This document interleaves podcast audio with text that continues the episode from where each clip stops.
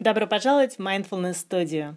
Сегодня давайте поговорим о принципах практики mindfulness, о том, каким образом мы выстраиваем взаимоотношения с происходящим во время нашей практики, как формальной, так и неформальной. Еще раз позвольте напомнить, что mindfulness – это практика безоценочного осознания продолжительного момента настоящего времени, помогающая распознавать свои мысли, чувства и действия – в момент их возникновения, не переходя на автоматические реакции. Обычно правильное отношение к практике формулируется в виде нескольких емких принципов, следование которым позволяет достигать результата. Как же мы используем эти принципы в своей практике? Они действуют на всех уровнях по отношению к каждому отдельному переживанию, по отношению к отдельной медитативные сессии или упражнению, ко всей практике в целом, к отдельным сферам жизни и в идеале возможные ко всей жизни целиком. К принципам следует периодически возвращаться. Возможно, кому-то будет полезным читать о них, размышлять, находить их воплощение в своей практике или в своей жизни. Но главную роль здесь играет отнюдь не рациональное понимание этих людей, а их переживания – личный опыт их применения в реальных ситуациях. Данные принципы следует использовать при столкновении с новыми вызовами и незнакомыми ситуациями в практике. Джон Кабадзин подчеркивает, что в основе практики mindfulness лежит семь важнейших принципов.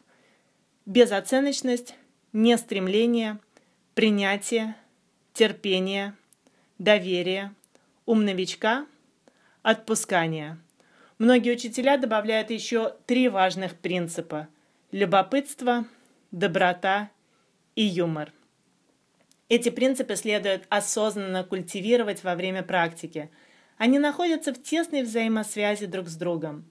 Каждый из этих факторов опирается или влияет на способность развить и другие. Работа над одним из них быстро приведет и к другому. Так как все вместе они составляют фундамент, на котором возводится здание мощной практики медитации, то мы обычно знакомим с этими принципами непосредственно перед ознакомлениями с практикой медитации. Итак, давайте рассмотрим подробнее эти принципы. Первое. Не суждение или безоценочность. Этот принцип предполагает, что в практике мы должны пытаться выступать в качестве беспристрастного свидетеля собственных ощущений. В этом нам будет противостоять привычка автоматически разделять все происходящее, естественно, на приятное неприятное, хорошее или плохое. И вот самостоятельно наблюдая за умом, каждый сталкивается с этой тенденцией постоянно выносить суждения или наклеивать ярлыки. Определив что-то как плохое, мы стараемся Всеми силами, естественно, избежать этого, а наклеив ярлык «хорошее», стремимся к этому. Этот процесс происходит на бессознательном уровне и влечет за собой многие автоматические реакции. Человек становится своего рода марионеткой, заложником механизма оценок и реакций, сложившихся в ходе эволюции, воспитания, культурного программирования и, конечно, личной истории. Взяв под контроль механизм бессознательной оценки, а для начала просто – научившись осознавать момент оценки или наклеивания ярлыка, мы уже делаем первый шаг более свободной от обусловленности жизни. И вот практический совет от Джона Кабадзина. Он говорит следующее. Занимаясь практикой осознанности, важно признать свойства разума, выносить суждения и сознательно выступить в качестве беспристрастного свидетеля, постоянно напоминая себе – что вы просто наблюдаете. Когда вы видите, что разум выносит суждение, не мешайте ему. Требуется только осознавать, что это происходит. Не нужно осуждать осуждение и усложнять свою жизнь. И вот на уровне всей практики оценки типа «удалась» или «не удалась» отдельная практика, «хороший я практик» или «плохой», «было скучно» или наоборот – это как раз возможность применить не суждение и попытаться осознать механизм оценивания. А в обычной жизни любые сильные эмоции, ситуации оценки и осуждения – это повод подумать о применении данного принципа. Второй важный принцип – терпение. Согласитесь, что невозможно помочь бабочке выйти из кокона, раздирая его раньше времени. И, конечно, бессмысленно тянуть за ствол молодое деревце, пытаясь ускорить его рост. Излишнее усилие может только навредить. Если результат вам не заметен, это не значит, что его нет. И вот есть такой совет-рекомендация. Не торопитесь. Спешить некуда. Дайте себе время. Устройтесь на подушке, сидите, как если бы вы собирались медитировать целый день. Для развития всего, что действительно представляет ценность, требуется время. Терпение, терпение, еще раз терпение. Многие учителя считают терпение проявлением мудрости.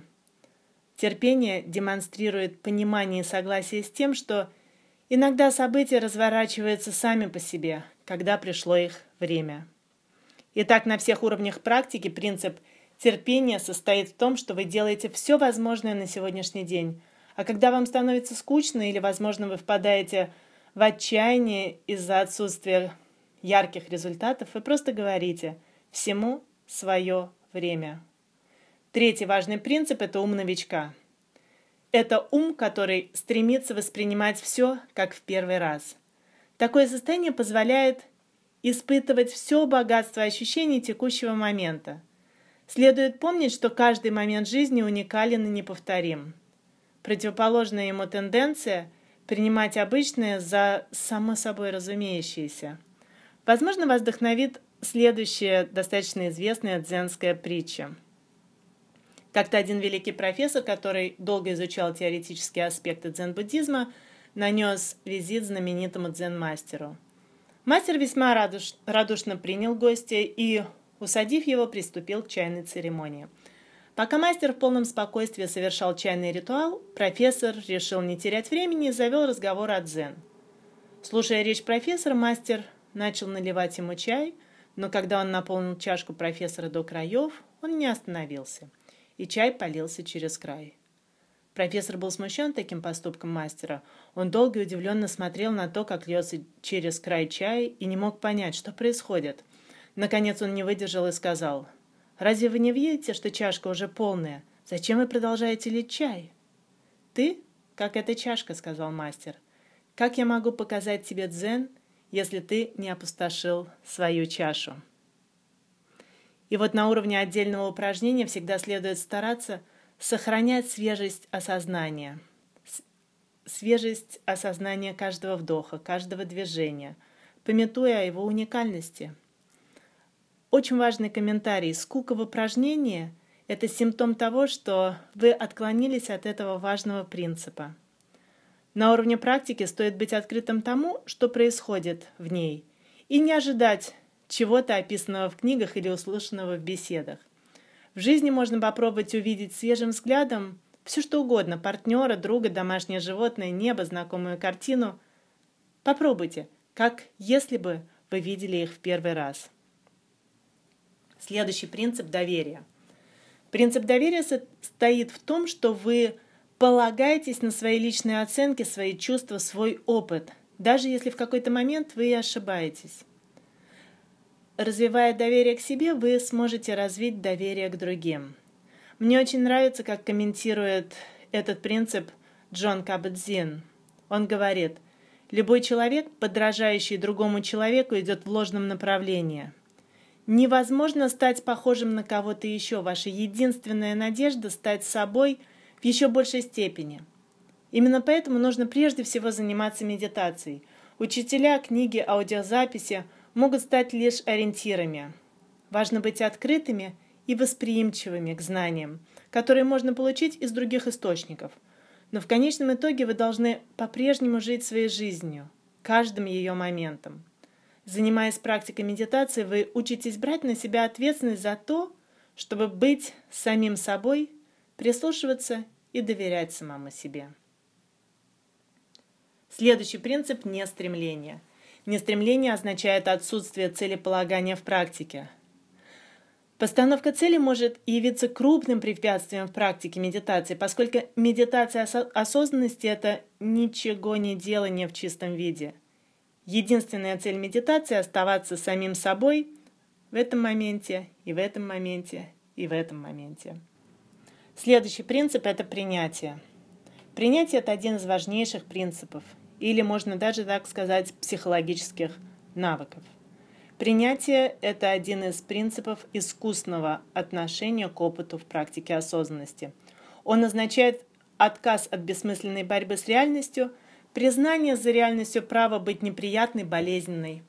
У стратегии принятия может быть много проявлений. Выделить место болезненному переживанию, принять за собой возможность проиграть, отказаться от попыток контроля эмоций, не подчиняясь эмоциональным импульсам, признавать зону своей ответственности и много-много других. Следующий принцип – отпускания. В качестве иллюстрации к этому принципу Джон Кабадзин приводит пример хитроумного способа ловли обезьян в Индии. Охотник вырезает в ловушке отверстие, достаточно большое, чтобы обезьяна могла просунуть в него руку. Но недостаточное, чтобы можно было вытащить руку, если в ней что-то зажато. В ловушку кладется банан. Обезьяна, засунув руку и схватив банан, застревает внутри. Достаточно только выпустить банан, и обезьяна будет свободной, но, как правило, большинство обезьян на это не способны. Иногда наш разум поступает подобно этим обезьянам. Он зацикливается на определенной проблеме, не может отпустить уже ушедший момент. В таких ситуациях имеет смысл сказать себе «отпусти» или любую другую удобную фразу «расслабиться и отдаться течению изменений». Следующий важный принцип – это любопытство. Любопытство означает любознательность к своему опыту, желание познать его глубже, желание направить часть своего времени и часть жизненной энергии на исследование своего ума. Любопытство на определенном этапе может явиться мотором практики. Ведь не жалко тратить время на то, что интересно, не правда ли? И следующий принцип – это доброта – это, возможно, один из главнейших принципов практики, а некоторые учителя считают его единственным, из которого вытекают все остальные. В некоторых книгах можно встретить наряду с термином mindfulness, дословно как полнота ума, термин heartfulness, дословно как полнота сердца. Это должно подчеркнуть важность развития сердца в практике осознанности. Существует обширный перечень техник, направленных на развитие доброжелательного отношения к себе и к окружающим. Доброта в качестве принципа отношения к своему опыту – это доброжелательное отношение к себе, что бы ни происходило, к какому бы серьезному открытию вы не пришли в результате самоисследования. Не случайно Далай-Лама говорит «Доброта – это моя религия». Спасибо, что были с нами.